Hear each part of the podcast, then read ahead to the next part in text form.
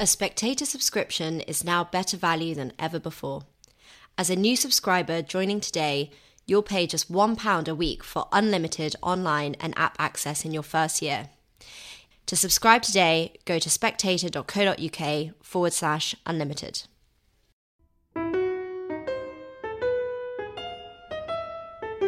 Welcome to Holy Smoke, the Spectator's religion podcast. I'm Damian Thompson.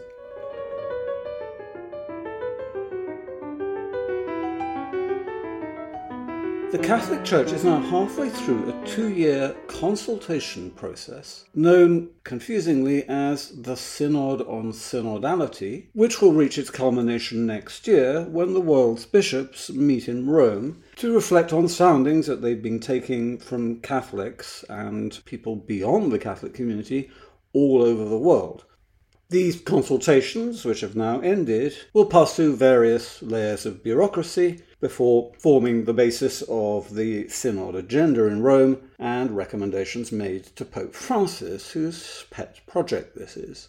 In theory, it's the most ambitious consultation of the laity that the Catholic Church has ever undertaken, and the most important exercise in the Church's corporate renewal since the Second Vatican Council. But only in theory. Not only does no one really understand what synodality means, but the Vatican is understandably very keen to distract attention from the fact that only a tiny proportion of the world's Catholics have had anything to do with this consultation process. And you may not be surprised to learn that tiny percentage wildly overrepresents Catholics with a left liberal agenda whose ultra progressive views have already seen the synodal process spin completely out of control in countries like Germany, to the point where even the Pope's most sycophantic supporters are beginning to panic. And so, too, it goes without saying, are many Orthodox Catholics of the type whom Pope Francis constantly accuses of rigidity and clericalism. But are they overreacting? Is the Synod on Synodality the beginning of the end for Orthodox conservative Catholicism, or merely, like previous synods, a dispiriting and very expensive exercise in jargon spouting? Who better to answer these questions than Dr. Ed Condon, canon lawyer and editor of perhaps the world's most influential Catholic website, The Pillar? I spoke to him earlier. So, Ed, I've been reading various incomprehensible, of course, jargon filled documents from Rome about the Synod and Synodality, how the listening sessions of the people of God are drawn to a close, and the members of the four commissions of the General Secretariat of the Synod of Bishops have been meeting in Rome to deepen some aspects of the reference document of the synodal journey and the references to sharing reflections carried out with the church as a whole and at the same time I'm picking up either alarming or possibly hilarious reports of just how many Catholics bothered to engage with this process. But could we just start? Because one thing the Pillar is brilliant at doing is explaining. Just start with you explaining, insofar as it can be explained, how was this supposed to work as simply as possible? Well, as it was announced, the idea was as Pope Francis put it, to have a sort of global synodal consultative process about the life in the church. Now, people have a, a, sort of funny idea of what a synod is, but it's actually quite a precisely defined process in the law of the church and in the mind of the church. A synod is a consultative body under a particular authority. In the case of the Synod of Bishops, which is a thing that meets in Rome on a, you know, sort of multi-annual basis under the authority of the Bishop of Rome. This is something that was set up after the Second Vatican Council by Paul VI, with the idea of sort of continuing the global consultative process of the world's bishops in helping the Pope understand and react to and better govern a church that had become noticeably more global. I mean, this is one of the big themes of the Second Vatican Council was understanding that the, the church uh, looked very differently than it did perhaps uh, at the time of, say, Vatican Council I. So the idea that there's a mechanism in the church for, for the authority to consult is a perfectly straightforward one. What we've got in the Synod on Synodality is a rather weirder one because, of course, we've had synods and meetings of the synods of bishops in Rome for uh, decades now. And they were always very uncontroversial, almost to the point of being slightly boring and predictable events prior to Pope Francis. It was often quite hard to get people to pay attention to them. Now, under Pope Francis, each one seems to have incredibly hyped expectations. Uh, in some cases, people make sort of uh, grand or even apocalyptic predictions about what's going to come out of them. So we have seen a very different understanding of what a synod can do under Pope Francis, even if the Pope doesn't seem to agree with it. So, for example, you know, I said that a synod is always properly understood a consultative process. It's not like the synod can legislate on. So it's quite unlike the General Synod of the Church of England, which could, for example, vote to ordain women priests. Exactly. It is not a parliament. It is not a, a legislative body. in fact, it has no authority whatsoever. Its only function and its only authority in law is to advise the one who calls it. it. It, bears no resemblance to the parliamentary process of the General Synod in, in the Anglican community in the Church of England. Although there have been people in Rome, even attached or in the orbit of the Synod, uh, the Synod's secretariat in Rome, who seem to have pointed to the Anglican model in a, in a sort of approving way, which I think was part and parcel of the confusion which has surrounded this Synod on synodality, because Pope Francis has written about and talked about this word synodality quite a lot. And everyone keeps sort of asking, well, what does it mean? And you can ask different people and you can get different answers, and the answers are almost invariably very wordy, very long winded, very theoretical, and difficult to pin down.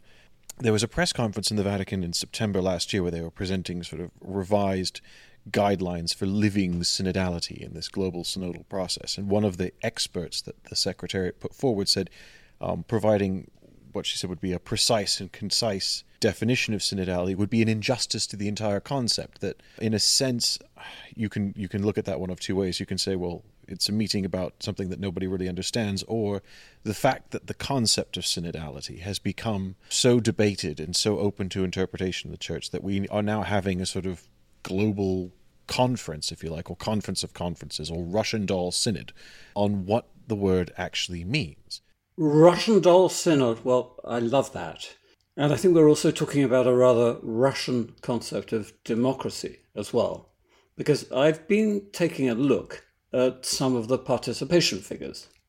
This is being billed as a consultation of the people of God, and one which is supposed to extend even beyond the boundaries of the Catholic Church. So let's have a look at just how many people have been consulted.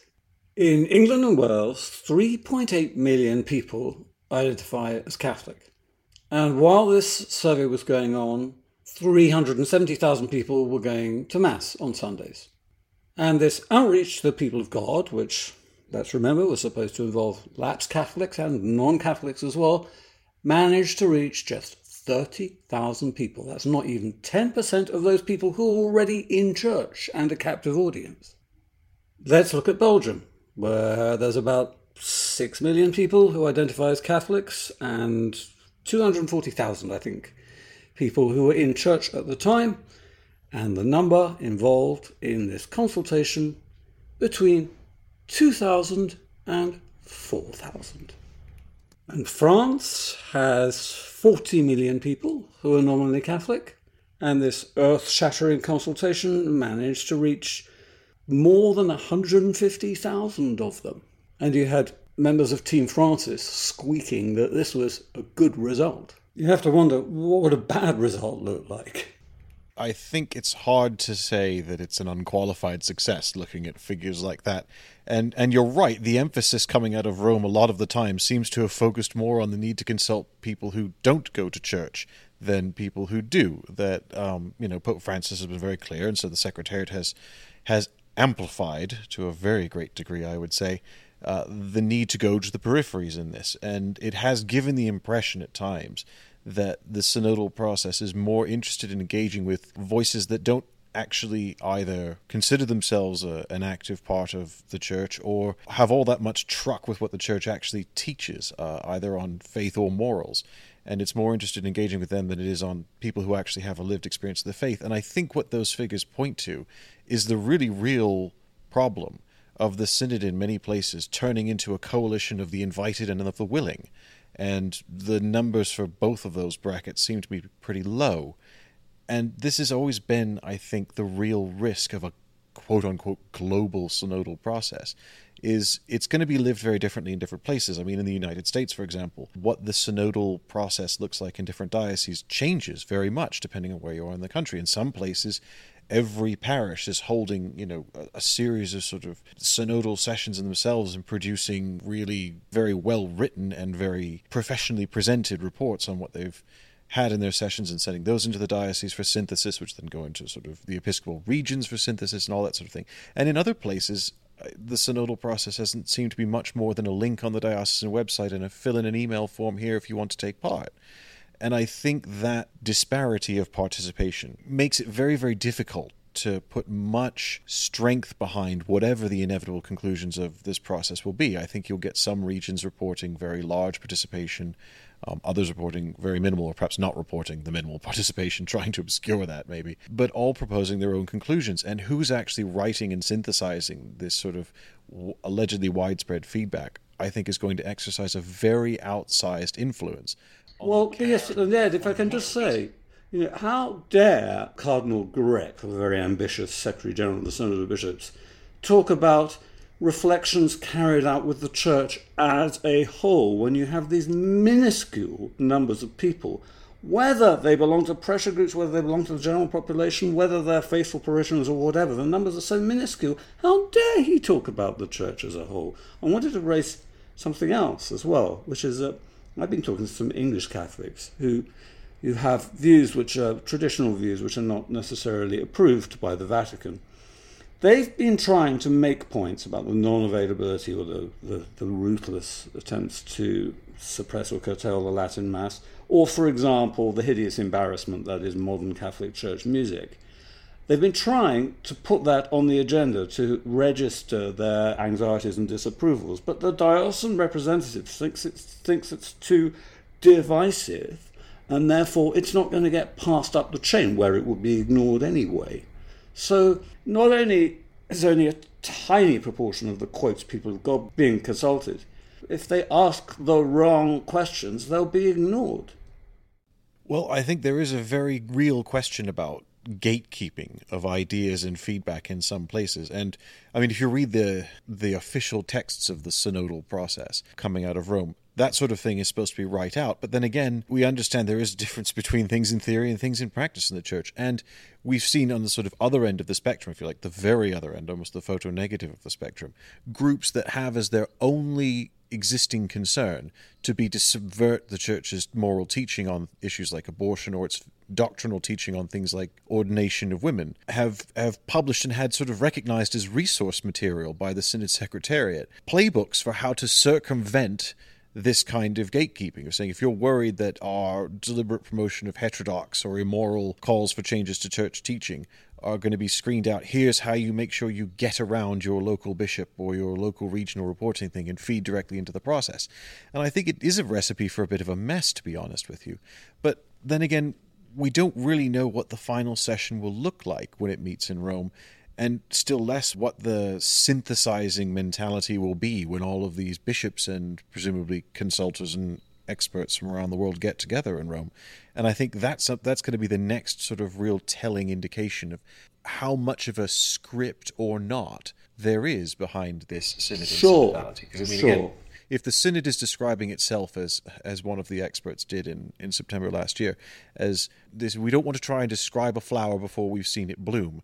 Well, that's well and good. Pass the sick bag it's not an image that I would necessarily use myself, but I, I think the question is real, which is are people going into this with a genuine sense of an open mind and spontaneity? Or is there going to emerge, as there have at previous synodal meetings, a sense that there is a script already written, and the only question is, will the attendants agree to follow it? I want to ask you something about these um, ultra radical left wing groups that want to basically adopt a liberal Protestant agenda almost wholesale for the Catholic Church. In Germany, this has spun so out of control that the Vatican and even Cardinal Kasper, the famously radical Cardinal, Cardinal Kasper, are trying to put a stop to what's going on there. Isn't that right? Oh, it's absolutely right. I mean, the, the interesting thing about the so called German synodal way is, according to the Vatican, which doesn't like to involve itself too much in the doings of the church in, in various countries, has had to lean over several times and say to the Germans, What you are doing is neither synodal nor a synod. You seem to think you you have this sort of legislative power and the ability to reinvent the church, and you do not. As you said, Cardinal Kasper, who until about 30 seconds ago was anyone's postcard picture of a progressive cardinal, has said that the entire process is heading for schism and that the synodal way in Germany is trying to deconstruct and destroy the structures that Christ intended for the governance of the church.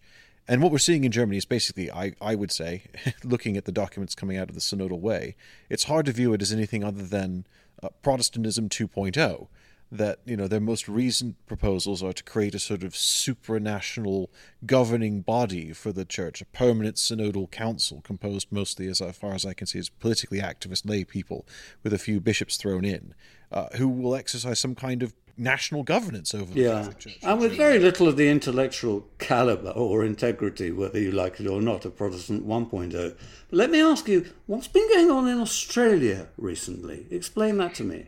Well, so this is an interesting counterpoint to the German synodal way, because one of the things Rome said to the Germans was, you're not having a synod, but given the things you're trying to do, legislate, pass binding resolutions and norms, you seem to be thinking you're having a particular council. Uh, which you're not, because we haven't given you permission to have one. Now, in Australia, uh, just this last weekend, they concluded a plenary council of all of the dioceses of Australia, the first in 60 years. And they've proceeded in a markedly different way. They had, you know, multiple sessions over several years, much as the Germans have done, but they had a sort of theme that they started off with, which was pointed in the direction that Pope Francis has said he wants the church to look, which is how does the church better adapt itself in its particular times and places towards the evangelization. So whereas the Germans started their process by with these sort of you know key themes of reforming the church's governance structure, reforming the church's teaching on sexual morality, reforming the uh, the church's teaching on sacramental ordination for women, and all these things. In Australia, they started with a much more open-ended but evangelically minded principle. And where they went with it is, in some cases, what you might expect from a sort of national plenary council. They had people calling for women's ordination. They had a, a lot of talk about environmental concerns and, and things that tend to be associated with the idea of, you know, the left or progressivism or liberalism, whatever you want to call it. And then they had people on the other side saying, no, what we need is better catechesis. We need better formation of priests. We need better formation of lay people. We need better liturgy.